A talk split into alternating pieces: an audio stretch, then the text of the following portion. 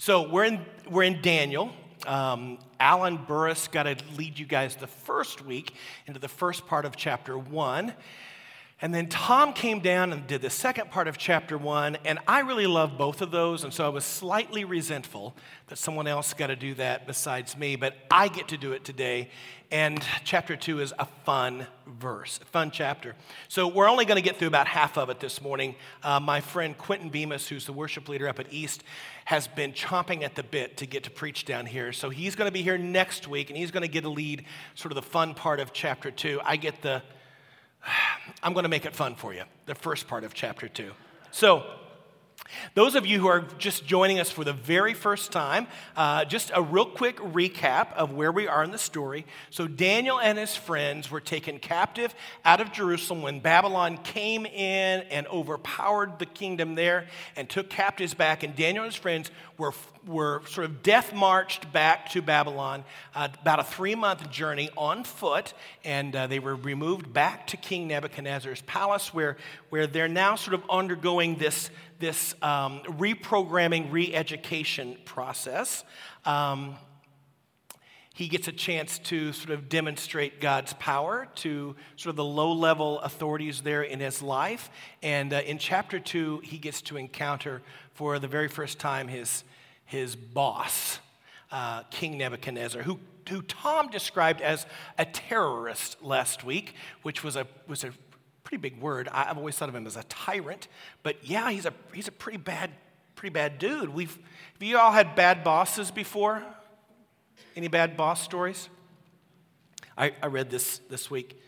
So uh, it's a little comic strip, and it, it's this guy standing in front of his, his boss, and the guy, the boss says, Hey, I heard from your supervisor that you worked so hard yesterday that you actually collapsed for 20 minutes. And I just want to say, I'm not paying you for that 20 minutes.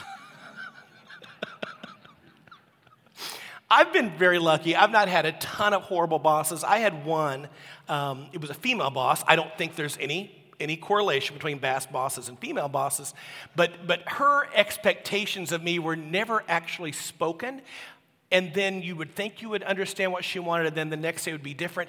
And rather than talk to me directly, she had her boyfriend come and talk to me and try to, it was just, those are hard, hard expectations to meet.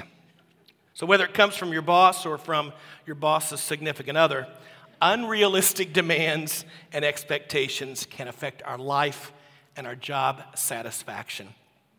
There are three ways that we experience unrealistic demands and expectations. The first one is just um, to us from others. My boss sort of had an expectation. Um, and, and that I receive that expectation from her. Then it's from, for example, so um, you all have an expectation of me this morning. You, you hope that I'm going to be uh, someone informative, maybe uh, humorous. You hope that I'm going to be done by noon. I have some expectations on you. So, so we receive expectations from others, then we have uh, expectations we put on others. We have those expectations of ourselves too. I, I want to sort of stick with the plan and not deviate too much. I don't want to say something that I have to be beeped out. Um, so I have an internal expectation, and then, and then I have some expectations that I'm putting on you. And, and I, I expect that you guys are going to be super engaged. There's going to be lots of amens and shouts and maybe waving some handkerchiefs and some bulletins up in the air when you're so inspired. And, and th- that's probably an unrealistic demand and expectation. But, uh, but I, have it, I have it nonetheless.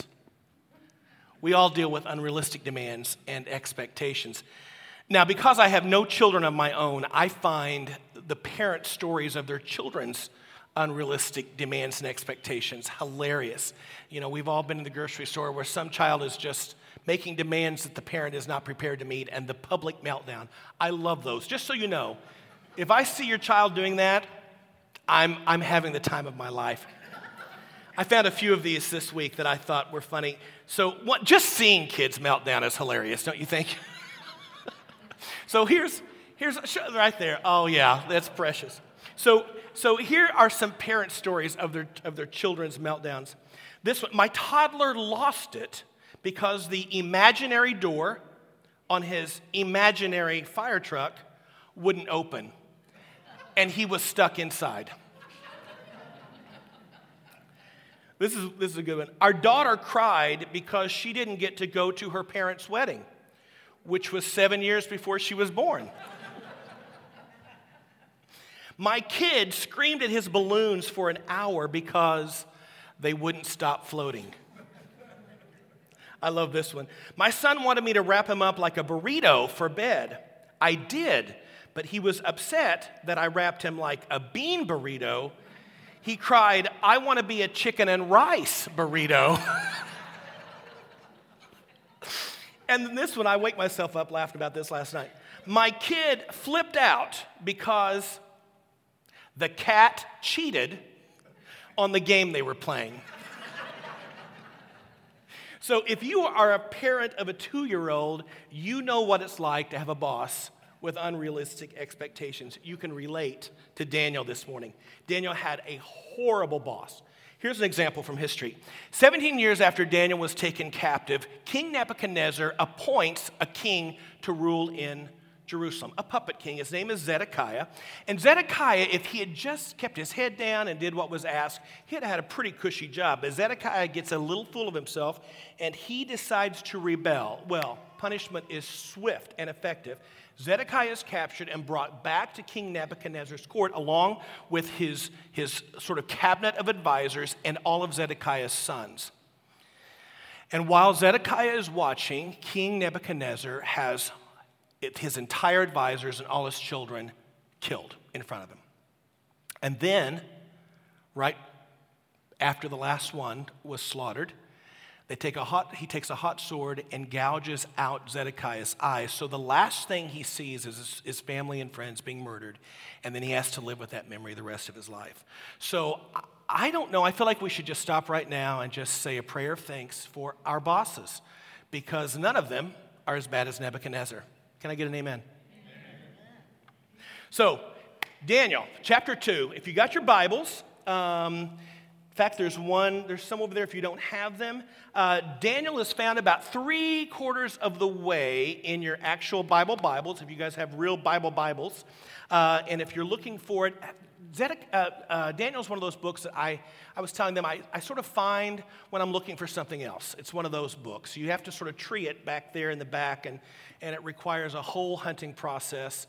Um, a little camo helps.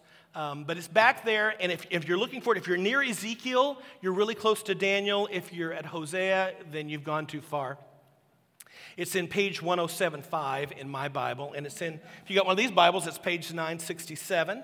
Uh, but if you're lazy, you can just look at the screen up here. We'll have it up here for you as well. So, Daniel chapter 2, verses 1 through 13.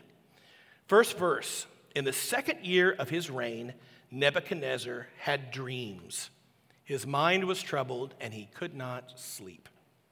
Sounds like he had recurring dreams. You guys, anyone have recurring dreams? One of my recurring dreams, I had it really up until almost oh, two weeks ago that I was in school. I couldn't remember my locker combination, so I was carrying all my books around with me. And to make it sort of more awkward, I decided I didn't need to wear clothes that day. Does anyone else have dreams like that? It's all right. We're all messed up. It's all right.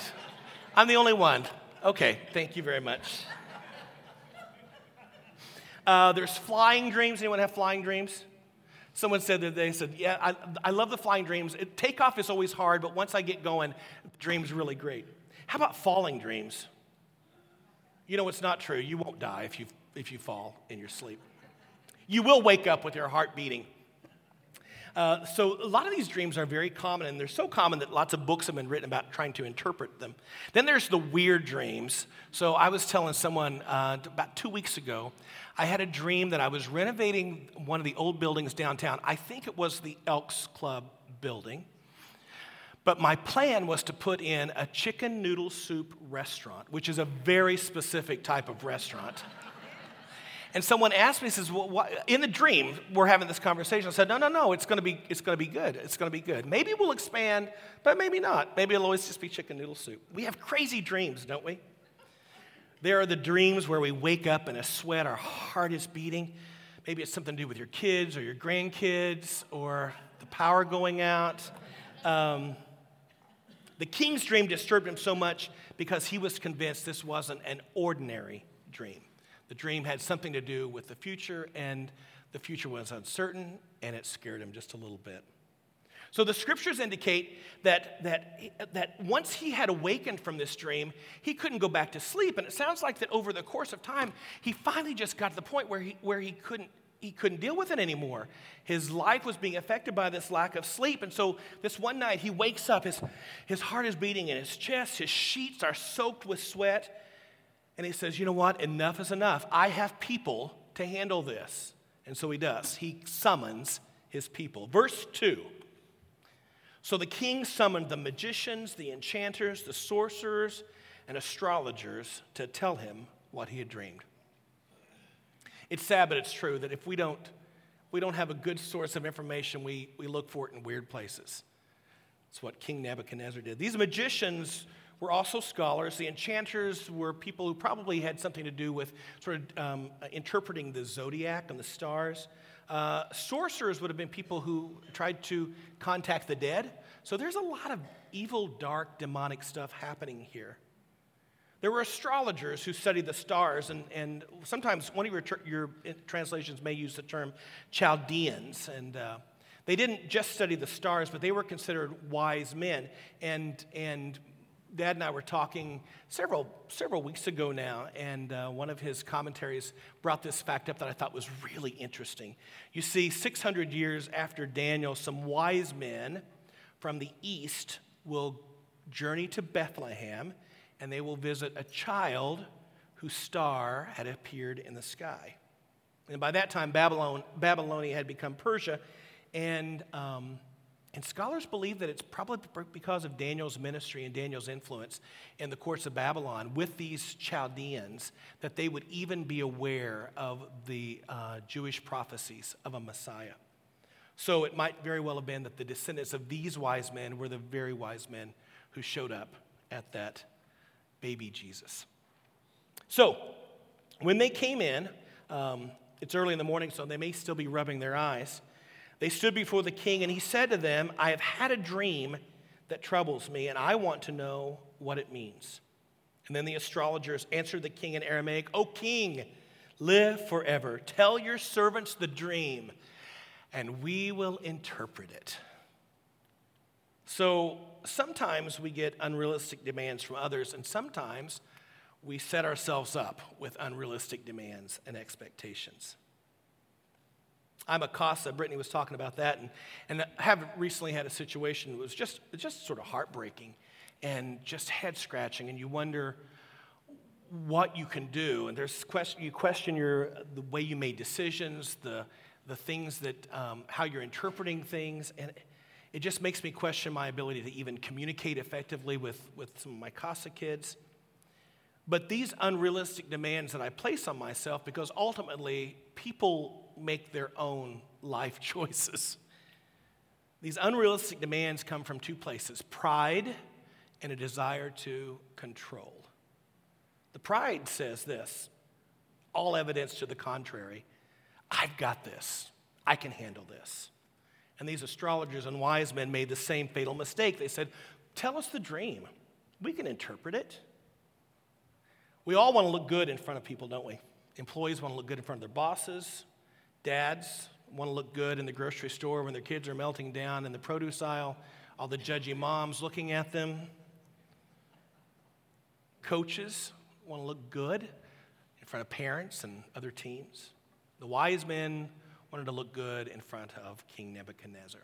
We all want to appear wiser, smarter, stronger, deeper than we really are. And that's a dangerous type of pride. The second issue is control. Nebuchadnezzar saw a dream that made him anxious about his future.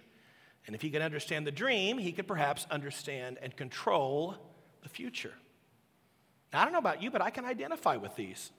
I don't want to look stupid in front of people. This morning, I was up here, and Cheryl Payton comes up and she goes, Tim, you've got a big rip in the back of your pants.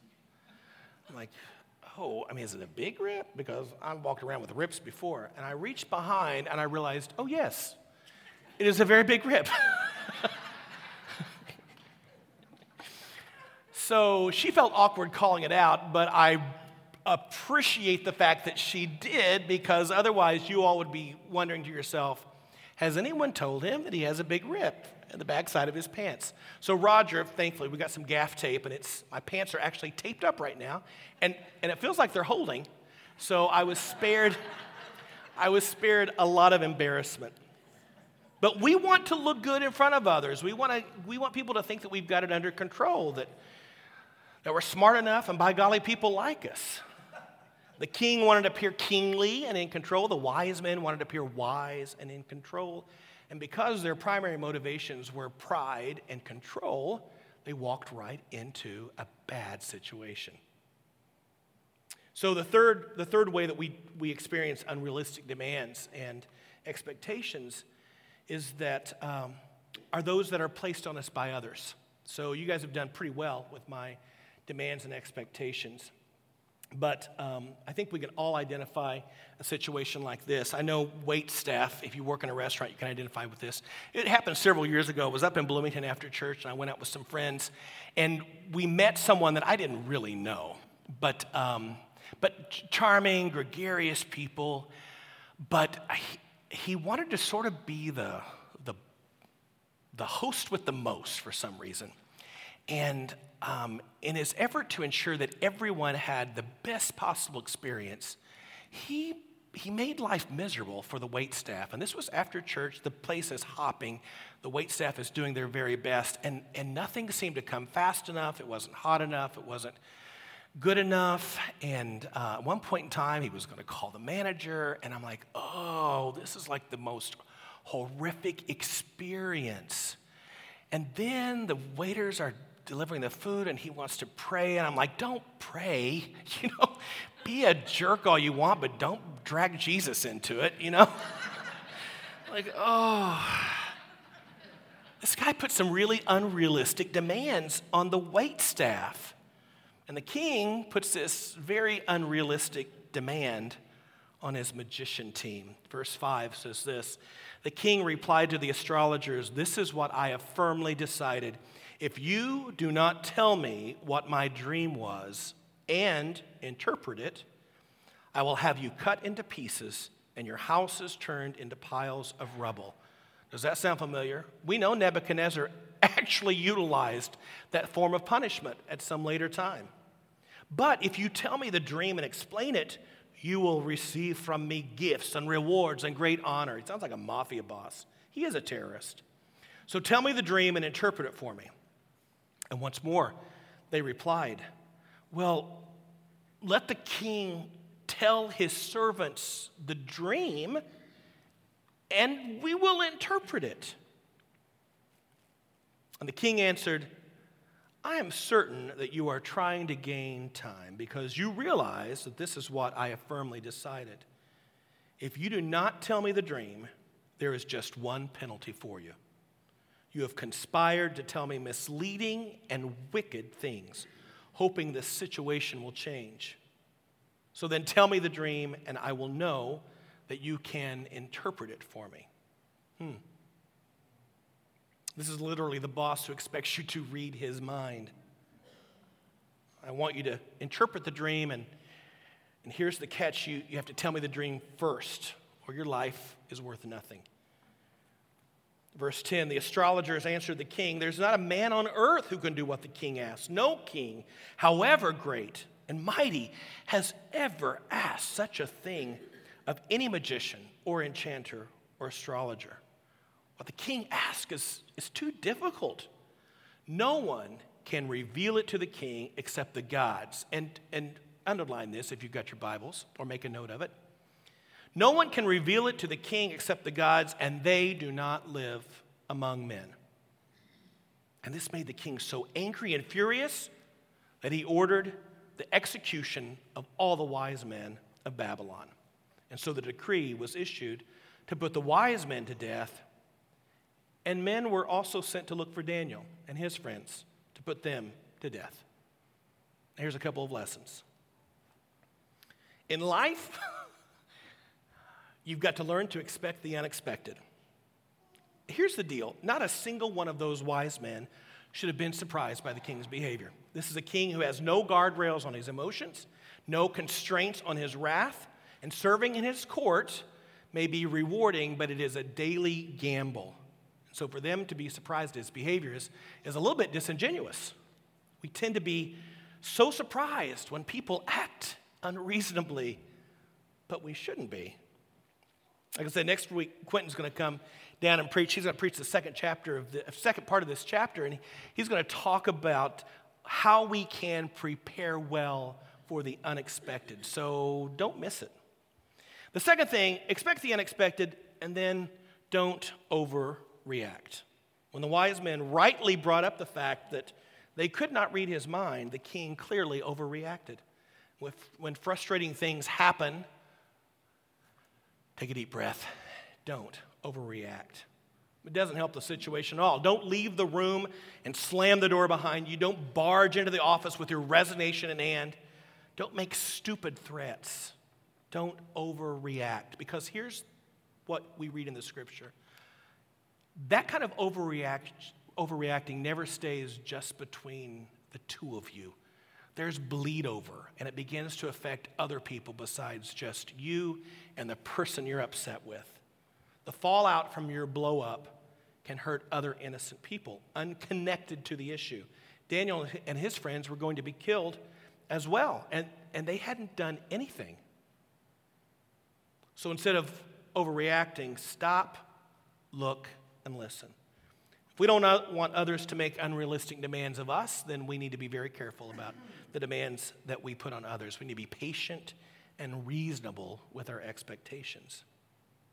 Tom reminded me this week of that parable of Jesus in, in, uh, in Matthew 18. The king is owed a debt by one of his nobles. And according to some interpretation, it was up to a million dollars when Jesus tells the story. A million dollars is owed to the king. And the king goes to his nobleman and says, I need you to pay me the debt that you owe me. And the nobleman says, I am so sorry. I cannot pay the debt. Please, please, please forgive me. And the king forgives him.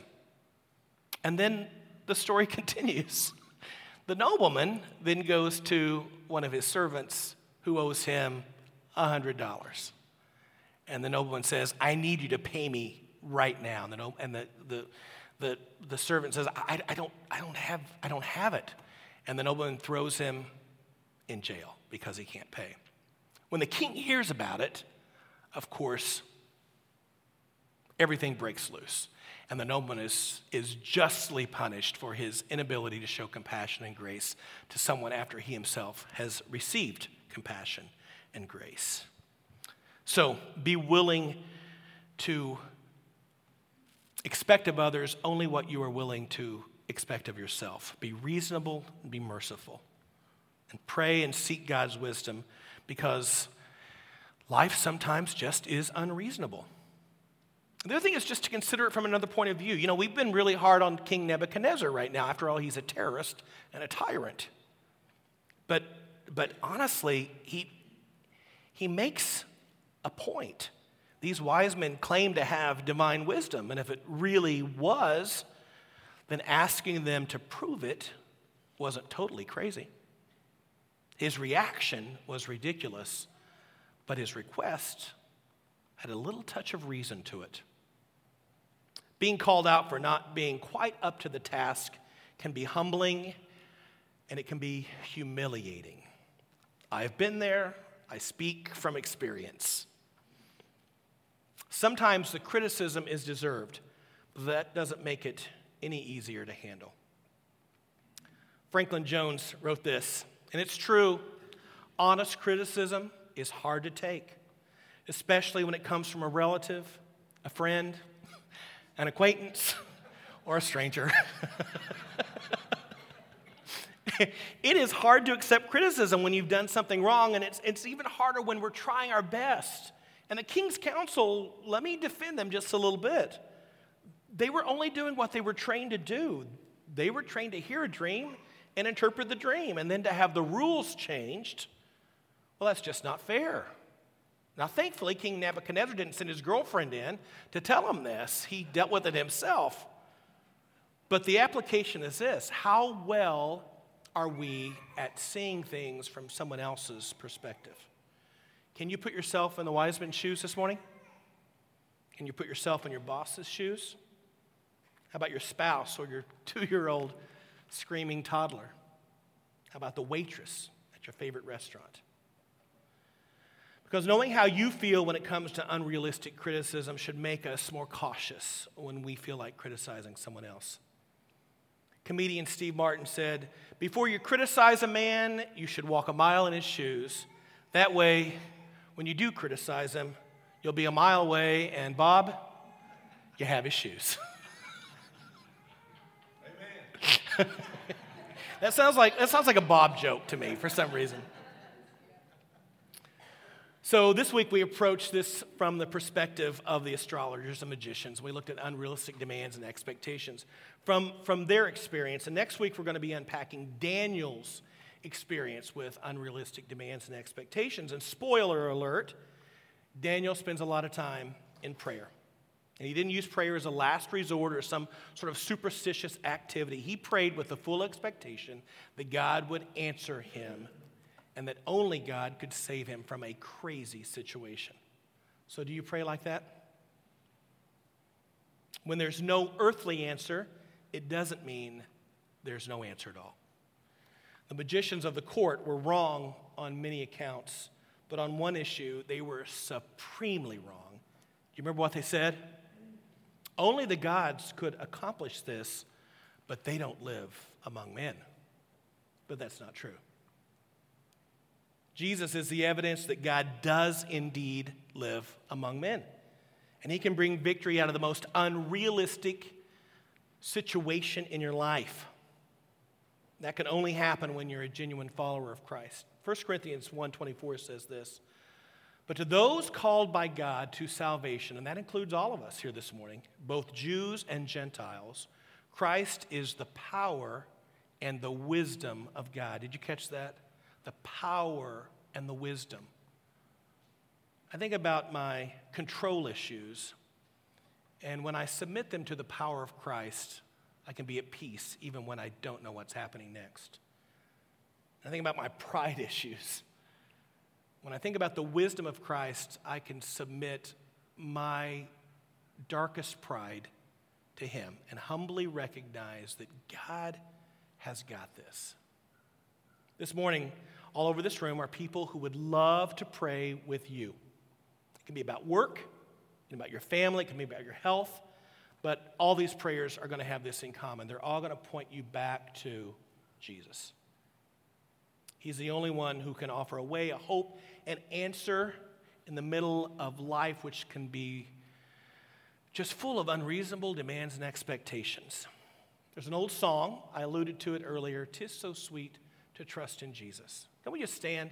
We're going to sort of close with that. Just a reminder that it is sweet and good to trust in Him. Tis so sweet to trust in Jesus, just to take Him at His word, just to rest upon His promise just to know, thus saith the Lord. Jesus, Jesus, how I trust thee, how I've proved him more and more. Jesus, Jesus, precious Jesus, oh, for grace to trust them more. Father, we thank you that we do not need to, um, we don't need to look at the stars. We don't need to uh, interpret the entrails of sheep and goats. We don't need to consult uh, ancient books of um, magic or astrology to find the answers to our life. We, we turn to you. Uh, you have the words of life, the apostles said. And it's true. Apart from you, we, we wouldn't know what to do or where to turn. So we thank you that you have committed to us. We commit to you this morning. Help us to see, see these situations through different eyes this week and give us grace and patience with those we come in contact with. We pray in Jesus' name.